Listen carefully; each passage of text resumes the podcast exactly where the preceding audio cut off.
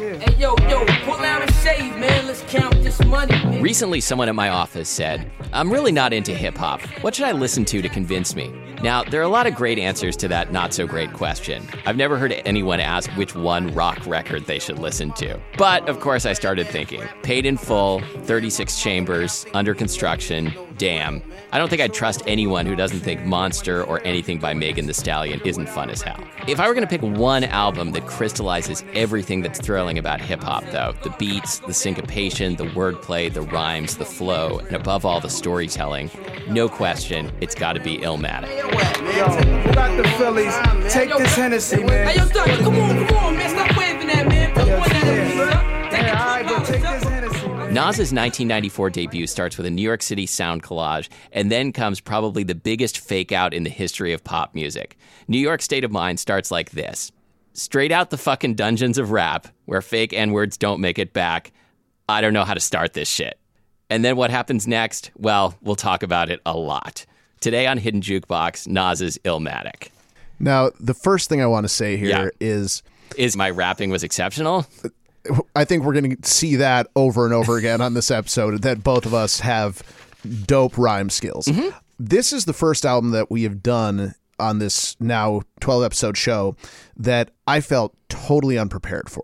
To be fully transparent, I had never heard this album before preparing for this. Oh, I'm And- so excited to hear what you thought. I know that this is one of your favorite albums, period, not Uh-huh. just hip hop albums. And part of what fascinates me about this is not just that it's such a good album that I didn't know about, but kind of exemplifies how the 90s were a time when you didn't even have to have a hit song off your album to sell a million copies. It took A while, It took yeah. seven years for this album to sell a million copies, but nevertheless, there were so many platinum albums. And one of the things that we do on this show that I insisted upon is I want to do hit albums from the 90s. So we want to do albums that sell you've a million of, copies of more right? that you've heard of. And this is somehow an underground album that's also a smash success and by most hip hop head standards one of the best, if not the best, hip hop album of all time. Yeah, I didn't actually look it up, but I wouldn't be surprised if this is Nas's worst selling album. It's probably his Right. worst selling album because after this, he became a hit maker. Right. And, you know, a lot of people said he sold out. He became mainstream. Things like If I Ruled the World came Yeah. out. And he had his feuds with famous artists like Jay Z. Right. So he came into the spotlight. But this album didn't really throw him into that.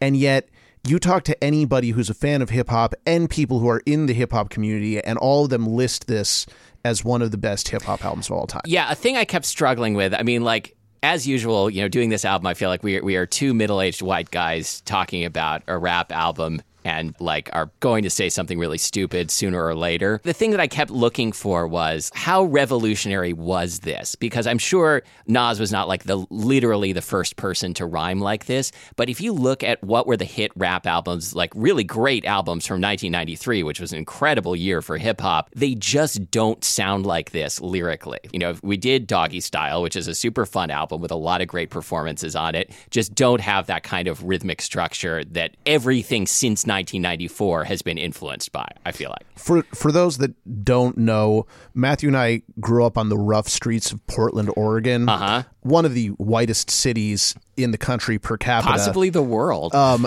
it was rough, you know. I mean, we really knew what it was like to experience gang violence and what it was like growing up on the streets. Yeah, we, we knew what it was like to sometimes run low on pudding. I mean, so But damn, shit got hard after that. right. So, yes, we don't come from this background and it's hard to try to identify, but I want to dive into the music first Yeah, and yeah. then and then I want to dive into what was going on on the West Coast at the time and what was going on the, on the East Coast, what made them different and how this kind of came before the East Coast West Coast rap feud Right. when everybody was just trying to do their thing. Okay. So, what song do you want to start with? Oh, I mean, I want to start with New York State of Mind. Yo, Black, it's time. Word. Word, it's time. man. It's time, man. Alright, begin. Yeah. Straight out the fucking dungeons of rap. Where fake niggas don't make it back. I don't know how to start this. Yo. Cause I'm monkey flipping with the funky rhythm I be kicking. Musician, inflicting composition of pain. I'm like Scarface sniffing cocaine, holding an M16. See with the pen I'm extreme. Now, bullet holes left in my holes. I'm suited up with street clothes. Hand me a nine and out the feet foes. Y'all know my stilo, with or without the airplay. I keep some E and J sitting bent up in the stairway, or either on the corner betting grants with the CeeLo champs, laughing at bass heads, trying to sell some broken amps. G packs get off quick forever. Niggas talk shit, reminiscing about the last time the task force flipped. Niggas be running through the block shooting. Time to start the revolution. Catch a body head for Houston. Once they caught us off guard, the Mac 10 was in the grass. And I, I don't even know. Like, I want to. Not only do I want to play the whole song, like I could, if this song was 18 verses long, I want to hear this go on forever. This is one of my favorite songs of all time.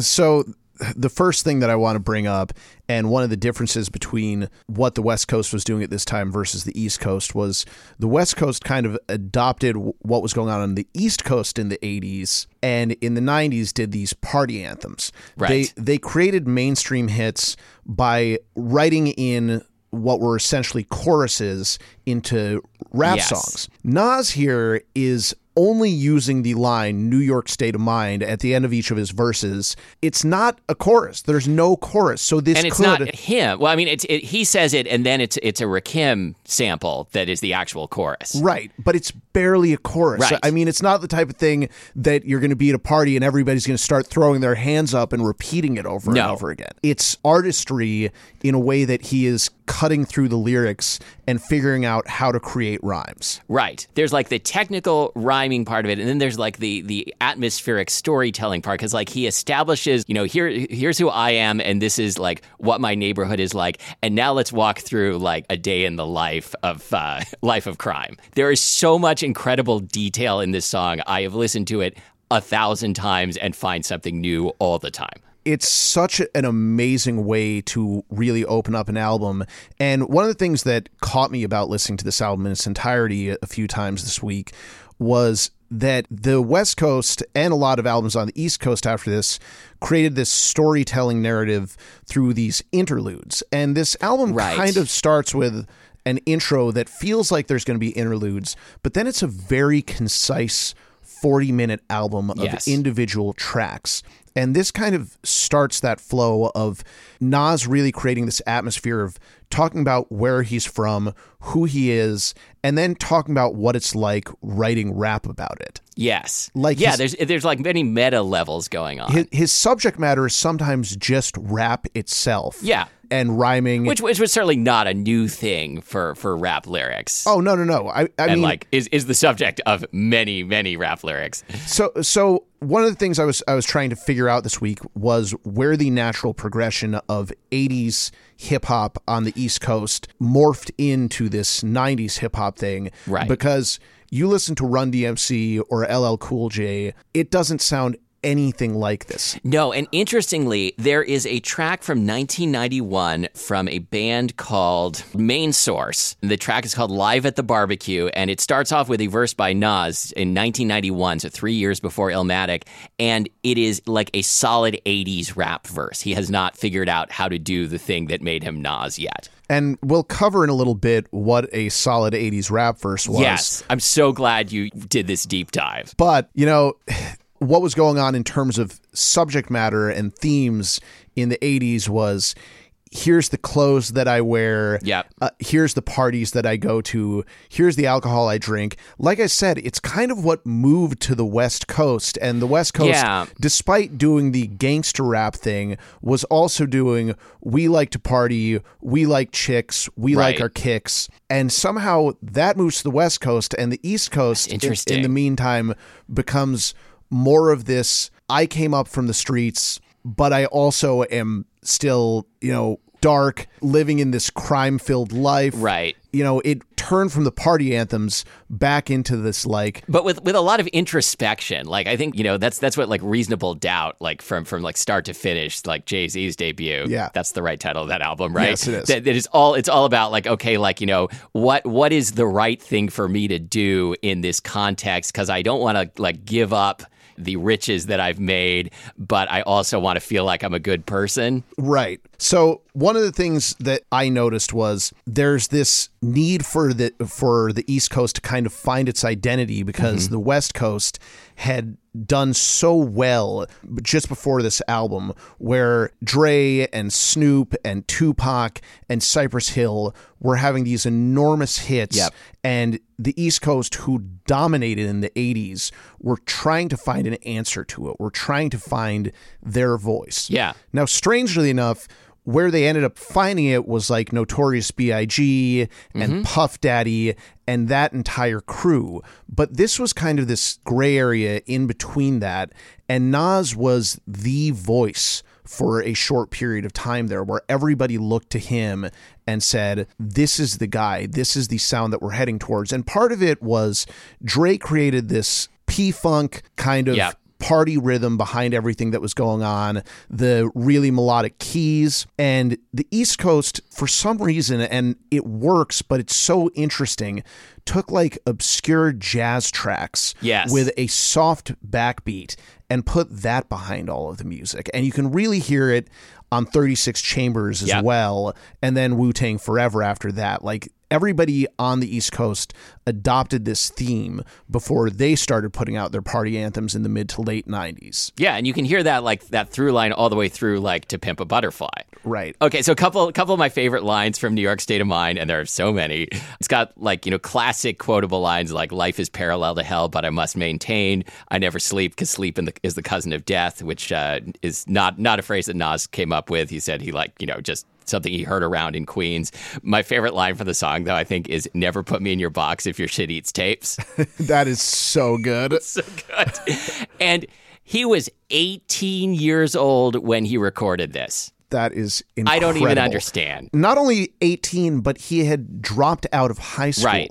Like, not to say that somebody can't educate themselves or find Mm-hmm. education, but his level of understanding of the English language and the way he uses it is so advanced that two of us who talk you sometimes for a living Yes. Cannot put together sentences the way that this guy could when he was 18 years old. No, and something something we should note, um, which uh, like go go YouTube this is that that I think of Nas as like the Eddie Vedder of hip hop in the sense that when he is performing, he has an amazingly powerful, beautiful voice that can like bring almost any emotion he can call up that he needs to. And then when he does an interview, he sounds like he's playing Candy Crush and on all the Valium at the same time. It's like he's doing mumble rap when he interviews. yeah, exactly. Uh, you know. I want to listen to The World Is Yours, and I'm kind of going to take a deep dive into lyrics from Yes. here.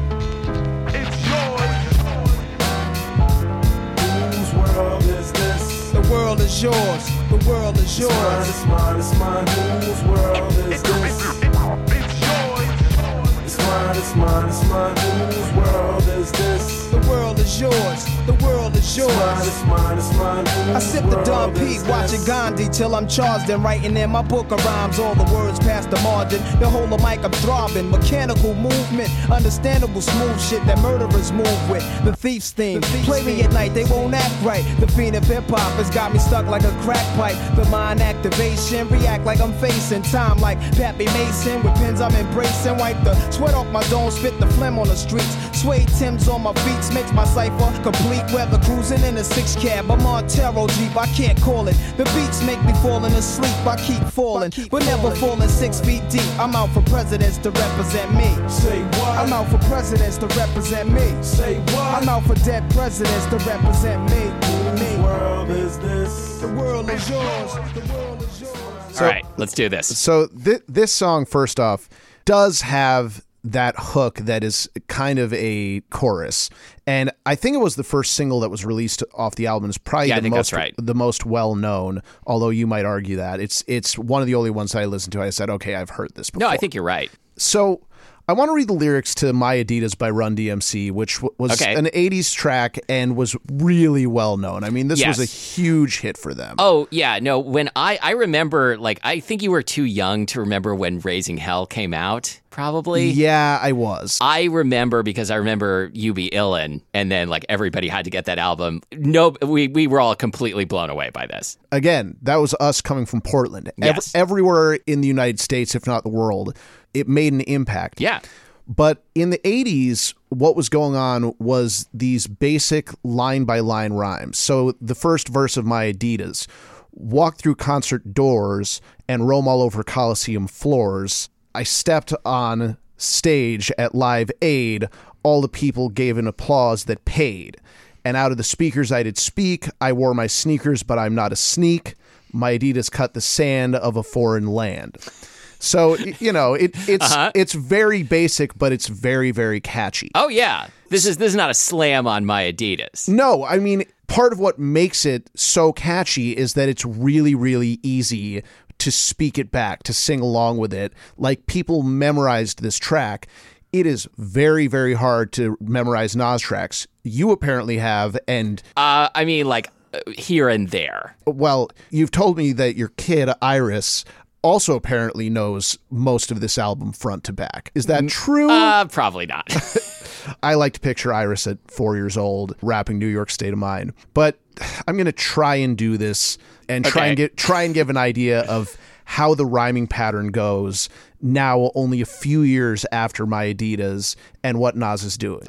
I sip the Dom P watching Gandhi till I'm charged. That's one line. Mm-hmm. Then writing in my book of rhymes all the word past the margin. He's rhymed charge and margin. Yep. To hold the mic, I'm throbbing, mechanical movement, understanding smooth shit that murderers move with. That's three words that rhyme. Yep. The thief's theme, play me at night, they won't act right. The fiend of hip hop has got me stuck like a crap pipe. The mind activation react like I'm face and time like. He stuck two rhymes in there and then gone back to the first yeah, yeah, rhyme. they overlap. Pappy Mason with, with pens I'm embracing, which rhyme from two words from the line previous. Now these next lines. Wipe the sweat off my dome, spit the phlegm on the streets, suede Tims on my feet, make the cipher complete, whether cruising in a Seeks cab or Montero Jeep. I can't call it. The beats make me falling asleep. I keep falling, but never falling six feet deep. Mm-hmm. In there, he rhymes eight words in the course of five lines. Yeah. And you mentioned that he's using so much with syllables and gutturals and, and way, ways that he is accenting these words. Right. So this is this is a a crazy theory that either like it's something everybody knows that I stole or it's untrue or I came up with something clever. One of those three. I think sung music is more about vowels and rapped music is more about consonants because he is not only, you know, figuring out where all the rhymes should fall, but also like he emphasizes his consonants like very clearly and like sticks them to the beats that he wants them to go with. And he's really good with like K sounds and like at the ends of words and like making those act as like a percussive element. Right. I, I think of like We Will Rock You. We will, we Yeah. will. Like something that everybody can sing along with. This is percussive mm-hmm. in, in the way that it's sung. But really, what, what I'm trying to point out here is the complexity of rhyming in just a short amount of time from Run DMC's big hit has gone up tenfold. Like, I don't even know how you come up with stuff or start putting pen to paper and put stuff like this together. That's what I was like. Again, there there were certainly people doing this before Nas, but I think for many many people, both rappers and rap listeners, like this was the first time they heard like you can do that. We we didn't know you could go like six levels beyond what we were doing. A- and and he's consistent with it too Yes. throughout the album. Like there's not these throwaway tracks where you're like, eh, eh, Yeah, I don't La- know. later there would be. yeah, yeah. I, I'm not saying the guy has been perfect his entire career, but this album as a whole, Source Magazine was the be all end all place to go for hip hop media coverage because a lot of people weren't doing it in this day and age and they were the ones who would always review just about any hip hop mm-hmm. album that came out and just like Rolling Stone would rarely give five star reviews unless you were Springsteen or Neil Young. Right. Source up to this point had only given one five mic review as they called it at this time and they gave it to this debut album from a virtually unknown artist mm-hmm. and it sent people into a tailspin where they're like I don't know if you can do this. This is unfair to other people who've come before him. And they defended it and said, nobody's done things like this before. This guy is completely changing the game and the way that people do hip hop. Yeah. Should we listen to another song? Sure. How about Life's a Bitch? What's up. Let's keep it real, son. Count this money, you know what I'm saying? Yeah, yeah. Hey yo, put the grants over there in the safe, you know what I'm saying? Cause we Yeah, spinning these. Jacksons. The Washingtons go to wifey, you know how that go. I'm saying that's what this is all about, right? Clothes, bank rolls, and hoes, you know what I'm saying? Yo, then what, man? Visualizing the realism of life and actuality. Fuck who's the baddest. A person's status depends on salary. And my mentality is money orientated. I'm destined to live the dream for all my peeps who never made it. Cause yeah, we were beginners in the hood as five sinners. But something must have got in us. Cause all of us turned to sinners. Now some resting in peace and some are sitting in San Quentin. Others such as myself are trying to carry on tradition. Keeping the sweat of and street ghetto essence inside us. Cause it provides with the proper insights that guide us. Even though we know somehow we all gotta go. But as long as we leave with some kind of dope. So into that day we expire and turn to vapors. Me and my capers, I'll be somewhere stacking plenty papers. Keeping it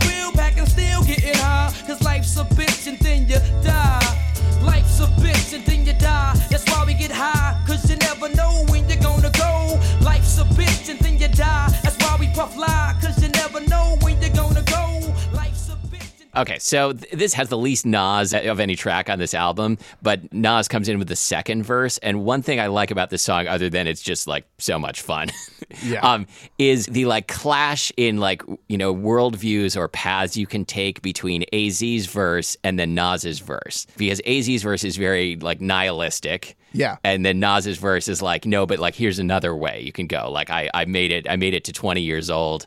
Things might turn around for you. Right. This brings up a point that Nas wasn't born in Queens. He was born in Brooklyn, but very early on Right. moved to Queensbridge, Yeah. which is the largest project in New York, or at the time was the largest project in New York. And not that they were looking for an identity of a place, but West Coast rap kind of adopted Compton as like their home base. Like, no, we really come from the streets. And Nas was kind of saying Queensbridge was our streets. This is where we came from. And this is what unifies us. He really identified with it. You know, it's part of East Coast trying to find their identity. And it was a place that he felt that they could put a face to what was going on. Yeah. And again, Wu Tang came from the projects as well and became a gang of their own, but through hip hop instead of through violence. Right. So I, I like the way that he creates Queenbridge, Queensbridge is almost a character on this album as like its own identity. Yes, and he go. I mean, he goes back to that throughout his career. But um, my second favorite, and sometimes my favorite Nas album, is "Life Is Good" from 2012. He really digs back into the Queensbridge stuff on that album. And you know what? I'm gonna I'm gonna like violate the format of the show, and uh, just I would just want to play a little bit of uh, the opening track of "Life Is Good" because it's uh, it's called No Introduction, and it's uh, it's easily like one of my top five favorite songs.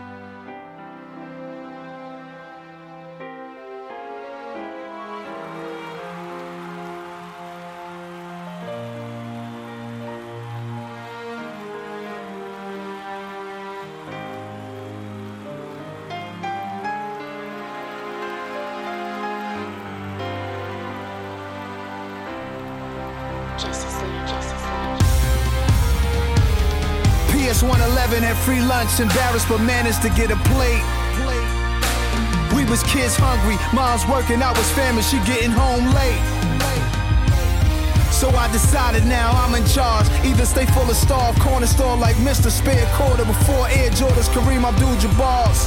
Trying to cop quarters and try to move that hard. Roll with a shooter squad. How could I not succumb? How could I not partake? 15 I got a gun, 16 I robbed a train. Licked off a shot for fun. What's got inside my brain? A hustler's job ain't done till he becomes a king. But I'm a Anyway.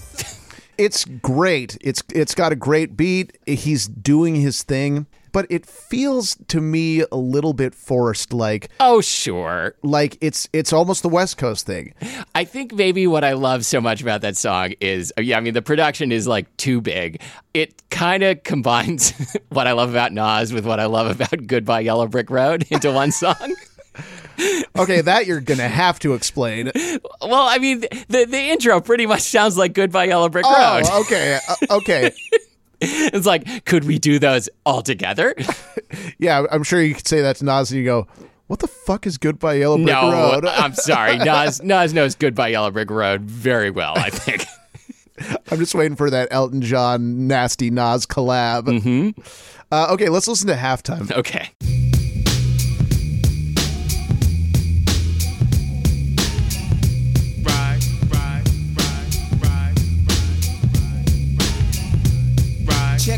Y'all.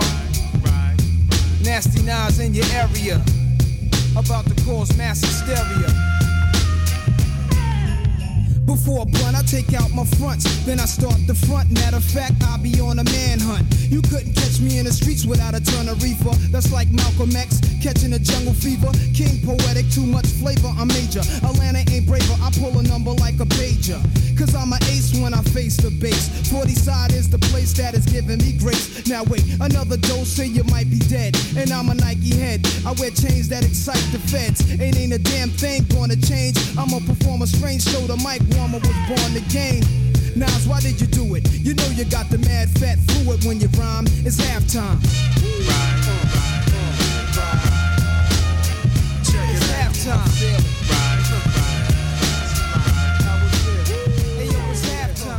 That's got a chorus. It does. And some stuff has a chorus, but again, it's hardly like a party banger where everybody's at the party going, "It's halftime." Yeah. Yes, yes. It's it's just not singable like rolling down the street smoking Indo, Right. sipping on gin and juice. This song was released in between Live at the Barbecue and Illmatic. Right. It was his first single and he wasn't signed when he recorded this. There's lyrics about Queensbridge. He's kind of doing the I write this, I rhyme this, I say this, I'm an MC thing Yes. in this song. There's there's also there's also a uh, anti-gay slur in this song. There is, which I'm glad you didn't get to. Yeah, there's there's one there's one hiding in New York State of Mind also, which uh, makes me very unhappy. it it feels like he's still doing the okay here's where i come from here's what rap is supposed to be but his rhymes are starting to get into what we see on illmatic so Yeah. it, it's an interesting kind of bridge between the 80s uh, new york scene and what he created with Illmatic. He even calls himself Na- Nasty Nas at Right. the beginning of this, which was the name that he was going by before the label picked him up, and he just dropped it to Nas. But but was still nasty. Yeah. We should we should be sure and emphasize. Yes, once nasty, Always, always, nasty. nasty.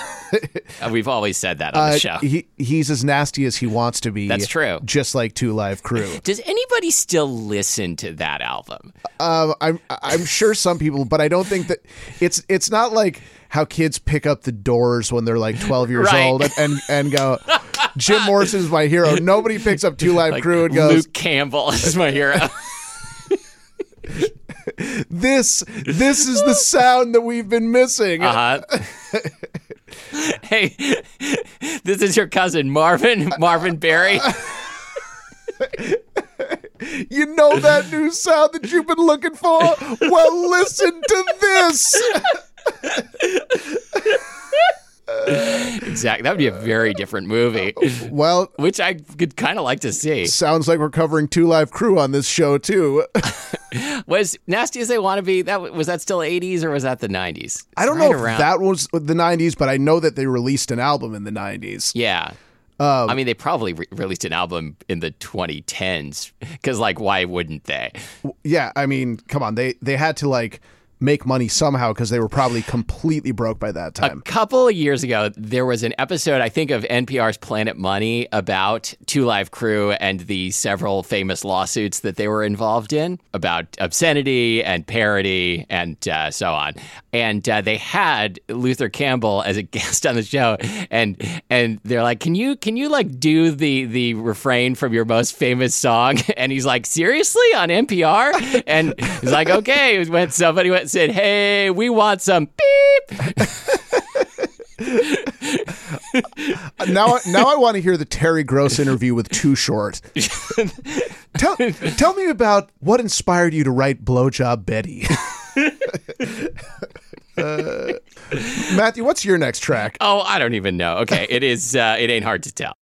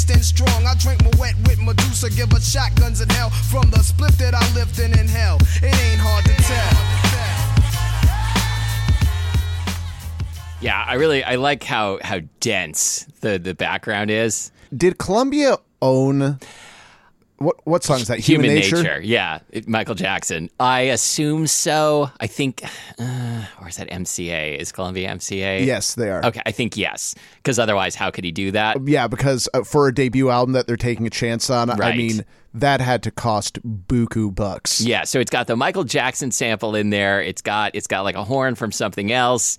It's it's dissonant, and I love how he he sampled like basically Michael Jackson's softest song for for one of the hardest hitting tracks on the record. True, and does it in a way that isn't tongue in cheek or, or Yeah. pretentious in any way. Like, Absolutely. like it really works. You almost forget that. Like it comes in, but he's adding layers and elements on top of it that you, that you almost forget that it's even there.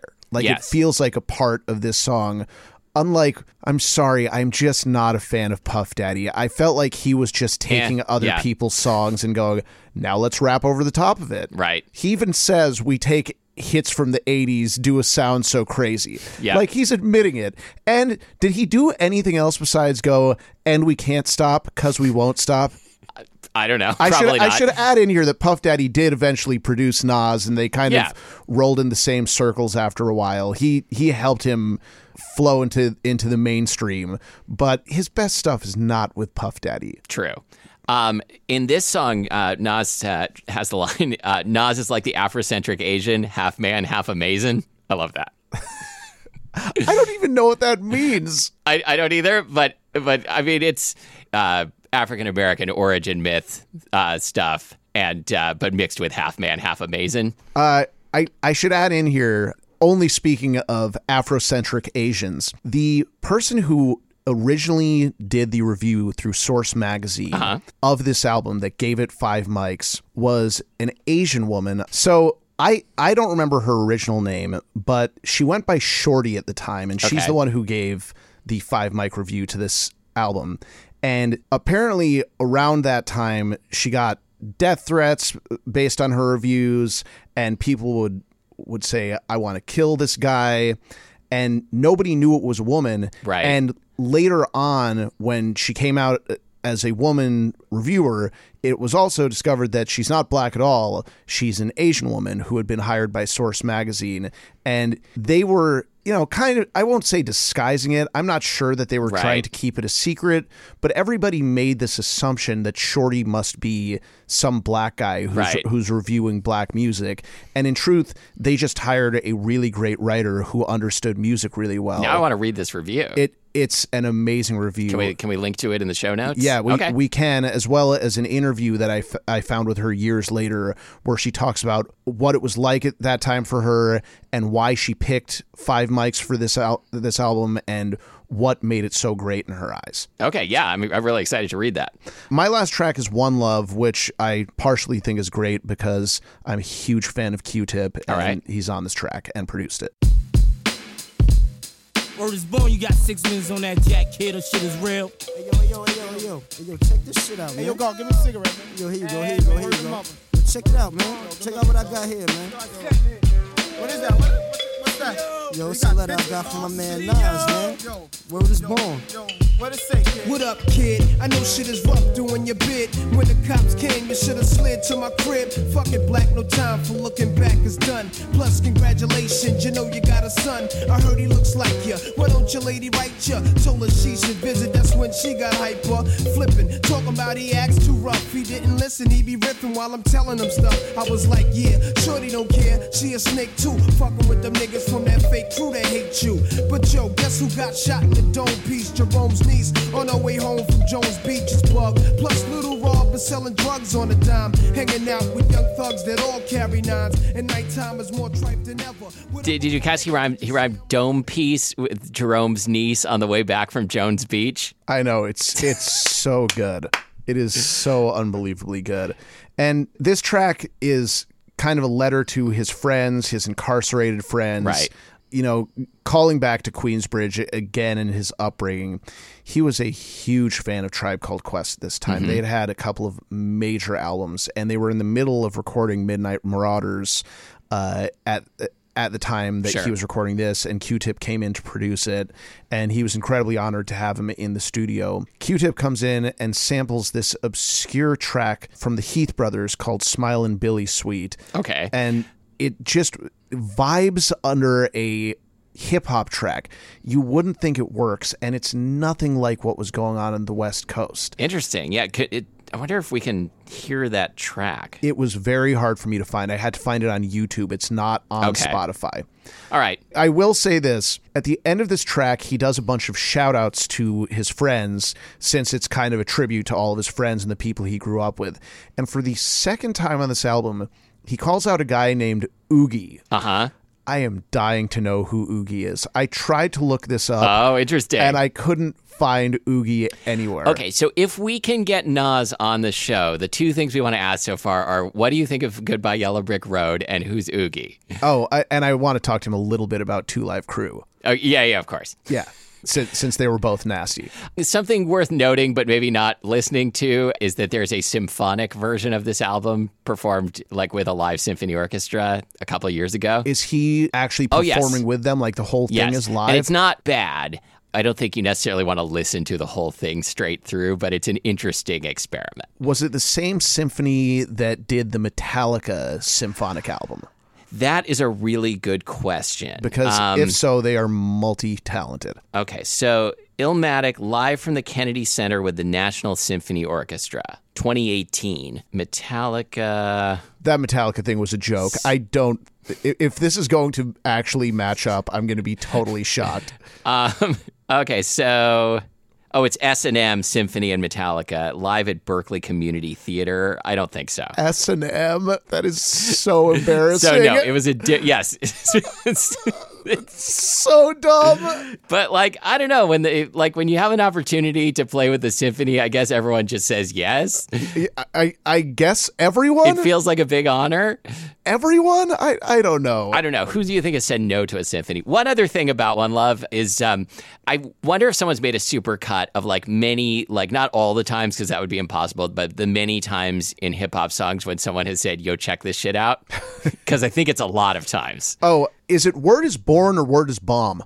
Oh, I don't know. See, now, now this just shows how out of touch we are with hip hop culture. Because he says it at the beginning of this track, and that's something that you hear in hip hop songs a lot as well. Yeah, but I mean, that's what genius.com is for. Oh, so we can look these things up. Yes. All right. Anything else? What, what should we do next? Um, well, we here at Hidden Jukebox try to pick six albums at a time, and we finished our list of six here, and we haven't picked the next list. Yeah. We we have had a lot of requests for Third Eye Blind self-titled album. Maybe we should do it. We're probably gonna have to throw it in there, even though neither of us know it. Maybe we'll become huge fans. I I don't know. So that might be in there. If you have other suggestions, hit us up on Instagram or on Facebook. We're at Instagram.com slash jukebox hidden. We're at Facebook.com slash hidden jukebox. We also have a website, hiddenjukebox.com. And here is where I'm going to make a pathetic plea to tell your friends about our podcast if you like it, because the only way that we keep doing this uh, is if we get more listeners. yeah, this is our mixtape. Yeah. Do not put us in your box if your shit eats tape.